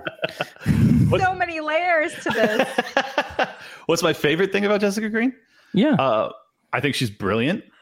Is that What? is that a good start? That's, that's, a good too start much. you didn't mention Too her much. beard so that's great that's that's more than i get You have a beard? It's a good answer. Uh, I think she's I think she's brilliant. I think that she is um, Thank you. very funny too. Beautiful, I might add. Uh, what else? I think did I say intelligent yet? Very intelligent. I said brilliant. Uh, That's too much. That's too much. no, I mean I think I I think very highly of you. Thank you. Thank you. I haven't been in a group chat with you for a fucking year just because I'm you know being nice. Like you you add to my life. um, he he does this because he knows I can't. I don't know how to receive a compliment. So it makes You- me you very also say- awkward. Bad choice in co-hosts it's because it's just true she she makes terrible decisions when it comes to co-hosts. horrible horrible um No, I, yeah, I love you, like Owen. it. We have the freedom to wander a little bit intellectually here, which I think is not always the case on Twitter. You're very locked into, well, if you don't keep in lockstep with, you know, the audience or whatever, you're not a real libertarian. But I do think we should have the freedom to have gray area. Like, and I'm glad that we can, you know, talk about those things face to face because it doesn't work in text. It Well, it only yeah. works in this format. Like, and we and we have to like constantly rephrase it so that we don't get banned. So uh, I, I very much appreciate these venues so that we can actually talk honestly. Even though I did Right. censor myself once because I was about to Fed post like a motherfucker, but you know what I'm saying? Like, Yeah. I, yeah, it's it's much better, and and That's I think what that I'm it's here for. yeah, yeah, exactly. Thank you. Uh, I also think it's very important to. Uh, oh, sorry, I just read the comment, and now I can't remember what I was going to say. Anyways, continue. It's very important to something. yes, exactly. Oh no, no, it's it's very important to to have conversations because like so much of of Twitter is like one sided, and and it's like you just and it's in text, it's in short format, like. You need to be able to elaborate and like allow allow someone to Mhm. cut you off mid sentence sometimes and say what they have to say and like build it. So um, that's why I love what I do with my show and and getting to have really extended conversations with people I respect Yeah. and and think highly of and and try to um, get to the bottom of their actual thought process. It's like that's why I got into podcasting in the first place because I fell in love with Joe Rogan's show because it was three hours of of just meandering nonsense that would have these unbelievable gems that you couldn't you couldn't imagine, you know. And if it was tried to condense down into like a 30 minute show that you put on TV that had to have censorship and shit like that, you just never would have got there. So Never could do it. yeah, They would have never put Joe Rogan, Eddie Bravo, and Alex Jones in a room with a bunch of blunts, which turned out to be the most amazing thing that's ever been filmed ever. exactly. So, yeah, highly valued. well, that's what that's that's also you mentioned Joe Rogan, but like I I've I did this show under a different moniker. Uh, we're on 88 because before we started the it as the Mad Ones, we'd done I'd done 1488. my birthday is contains 1488. I found that out- I didn't re- recognize that until Tet pointed it out the other day. Um, and I was like, "Oh damn it, my birthday's racist." Um, Is that what that? I didn't get it. like, oh wait, when I I, said I was 100 away from the no-no number, yeah. yeah, What is- it's 14 88 is HH. It's Heil Hitler. and 14 Oh are the my 14 god, I see that every. Okay, I live in a really small backwoods town, and I see that 88 everywhere, and I don't know what it means. Oh my It god. means Heil Yeah. Hitler. It's probably Wow. it's it's probably kids just being rebellious. I doubt you have a tremendous uh you know Nazi Hitler problem, but they're not. They're not no Nazis. Like I've been told there's a certain bar not to go to because it might have Nazis, and I was told that by the people who live around here. So oh yeah, no, there are some Nazis. I'm not saying there's none, but it's just a very it's just a very overstated issue. I just I wouldn't worry about it too much. non-zero percent. I, I feel like the only Nazis you see these days used to in media, you'd see these like skinhead Nazis that were like cut, and now it's like like just fat dudes. Yeah, With because they all because they all just drank for the past 30 years, so they're like 55 year old you know tanks. So yeah, I I really that's that's another issue that I have with the current social climate and the propaganda we exist under is there's this constant push to make us believe that we exist in this burgeoning white supremacist society as if like we Yeah. haven't made enormous progress and that you know no one takes anyone who's a fucking Hitler Youth or a KKK member seriously they would be almost universally scorned and shunned so and they get punched. yeah they, get do that punched too in public. So I mean, That's how you can control people because you can use it as a cudgel and you could twist their arm. And it, if I say Right. that you're a Nazi, then you basically have to do whatever I say to get out of this moniker. You Right. know, especially if I fit into any one of the uh, accepted vi- victim categories. I could do it as a woman. I could do it, you know, as a bisexual, whatever it is. And that's Oh, that's you're, you're bi? unfortunate. Can- did I mention that you're fucking hot? no, it's like it's like college by. It's like I have Okay, to be a little drunk. Exploratory bi? I got Right, you. right, right. It's not like yeah. There's a spectrum. That's less. you know. Yeah, yeah. well, with that, now we know. thank you for coming on the show, Clint. Absolutely. I appreciate it because It's you know. Jessica, but you know me very little. Yeah, I got to know my, you a lot better. my Fed posting. Um, Right. No, I appreciate you- it. It was great to get to know you guys better. And if you want to find Clint, he's on Twitter at Liberty Lock Pod. You can find his podcast, uh, Liberty Lockdown, on everything YouTube, iTunes, Spotify, Google, etc. Just search for it. You'll find Well, it. Is there Unfortunately, anything else? unfortunately, I just checked and my it looks as if I don't know if I was nuked from iTunes or if it's just a glitch, but for the past 24 hours, my show has not been on iTunes. So I have to figure What? out what's going on there. Motherfuckers. Hmm. I know. If I if I got shit canned already, that's tragic because I was do you know- I just got to 200 fucking five star reviews, and then that would be devastating. Do you know why? Like they took you off I have no idea. because you talked to Dave Smith, who's a known Nick Fuentes associate. well, if that's the, Fuentes! if if that's the case, you're gonna have to get nuked here because I have talked to Dave Smith, who is a known Nick Fuentes associate. So It's true. It's true. that's how that's how it gets around. It's like an STD. exactly. I got I got Fuentes on me. Uh. Uh, so the boring stuff. Well, not boring. It's actually exciting. This coming Sunday, 8 p.m., we have Jeff Deist on the show. Hell yeah. So that'll be a lot of fun. Um, following that on Wednesday, we'll have uh, Miss Carrie Wedler. And then in, with May comes Friend Month. And we're going to have some of the people we've had on before or just close friends. And so we're starting that off with the ever fabulous Freckles and Brett, following it with my good buddy, Monica Perez. And then after that, Brad Binkley, who is like legit a treat. If you haven't spoken to Brad Bin- Binkley, you need to. okay, I'll check him out. I great. knew I knew Brad Bin- Binkley when I was in my college bisexual years. We Lucky used guy. to hang out at the same comedy club. So that is like a double header. I I ran into somebody that I knew in real life in the Liberty movement, and that is a huge white white pill for me. Nice. Well, you guys got to do some do some Oppo research for me, and I've had Carrie on, and you got to find out if she's single or not because I don't know. I, I can ask. I have Yeah. no filter. Exactly. do Um, it. Get back so to me. Be, beyond Yeah. that, if you want to find me on Twitter at Cam Harless, if you want to find the lovely, newly um, revealed bisexual uh, Jessica Green, that's at Soup Canarchist.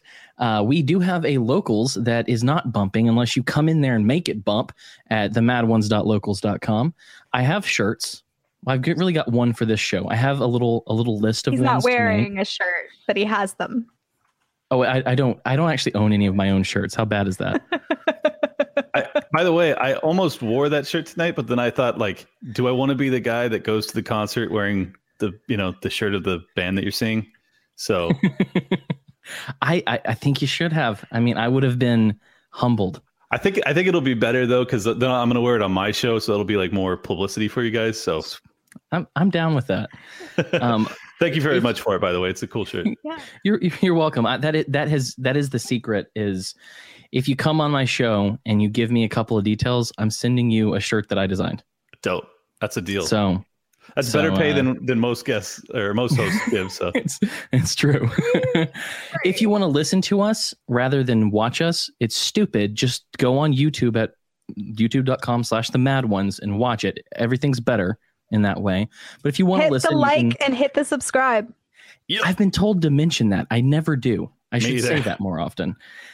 Um, but if you want to listen to us, go to wearethemadOnes.com. You can listen on the website. You can listen on any podcatcher you like. Um, you can also watch us on Odysee. By the way, Jeremy Kauffman will be coming on the show next month, and he is currently being fucked by the feds. And so that's going to be a good conversation. wait, Jeremy Um, Kauffman is? Yeah. Why is he being fucked by the feds? Oh, it uh, b- uh, something I I need to look into it, but they are looking into LBRY because of the crypto situation behind it. I'm not sure of the specifics. I have But- him on my show tomorrow, so I'll, I'll get to the bottom of it. Yeah, ask. Yeah. but we are on Odysee, so you know, support Jeremy in this because he is a fellow traveler in every sense of the word, and he's he's pretty fucking great on Twitter. Um, other than that, if you want to listen to any of our other shows, go to mlganetwork.com. We have five other shows: Voluntary Vixens, um, Techno Agrist, which Ryan do a new episode sometime, please. Um, about Jeremy Kauffman, maybe. I, I'm spitting ideas. Uh, we have Thank You for Your Servers, which is a tech show. We have um, what what have I not named? Oh, us. That's one of them. And then hopefully Kim Shang, the lovely lesbertarian, will come back someday soon. But after that, all we have to tell you is go to Coffee and use our promo code the Mad Ones and get 10% off some beans because Jessica loves them I love and she's them. right about everything. So, anything else we want to mention? Anything you want to tell the people before we leave, Clint? Uh, no, I guess not. You know, just shout out Carrie Wedler. I will. I'll, I'll, I'll ask. I'll ask for you. I, I'll, I'll, I won't tell her that it was you until. No. Do you like do you like Clint Y or N circle Yes. one? Yeah, hand her, hand her a paper. If if you don't think I won't make a graphic for that, Oh, dude, yeah, do that. Oh, that'd be so cool. Do with the So- picture with him in the vest too, being like, uh That- that's actually what what I got known for very early on was uh, God, I can't remember her name. She's been off Twitter for so long. Um, but I went on Shane and Nico's uh, show, or was it on their show? No, it was on Freckles and Bridge show, and and I mentioned it, and then it got shared by Nico, and then the girl saw it. But anyways, I I took my shot at her, and I was like, "Yo, I don't even know you, but I think you're brilliant on Twitter. I've only seen your like your little circle picture. I have no idea if you're even attractive, but like, hit me up, hit a brother up." So I really find this. and then I she find this to be a Twitter. what's that? Did you say she left Twitter after that? Well, many months after. I don't think it was because of me. Uh, that would have been heartbreaking. Uh, she ended up Then dating Jared from from biting the bullet. She's like she's his girlfriend, so it's it's all good. Like it was it was a fun, it was a playful like um marketing gambit that paid huge dividends. And I feel like I feel like the power couple that needs to happen. It's Liberty Okay. Lockdown, Carrie Wedler. Liberty Liberty Wedler, Carrie Lockdown. I don't know. You guys I figure it don't out. know, but I'm gonna I'm gonna I'm gonna figure it out for you next week. Um, all right, and so with that, dear audience, uh, be the glitch you want to see in the Matrix.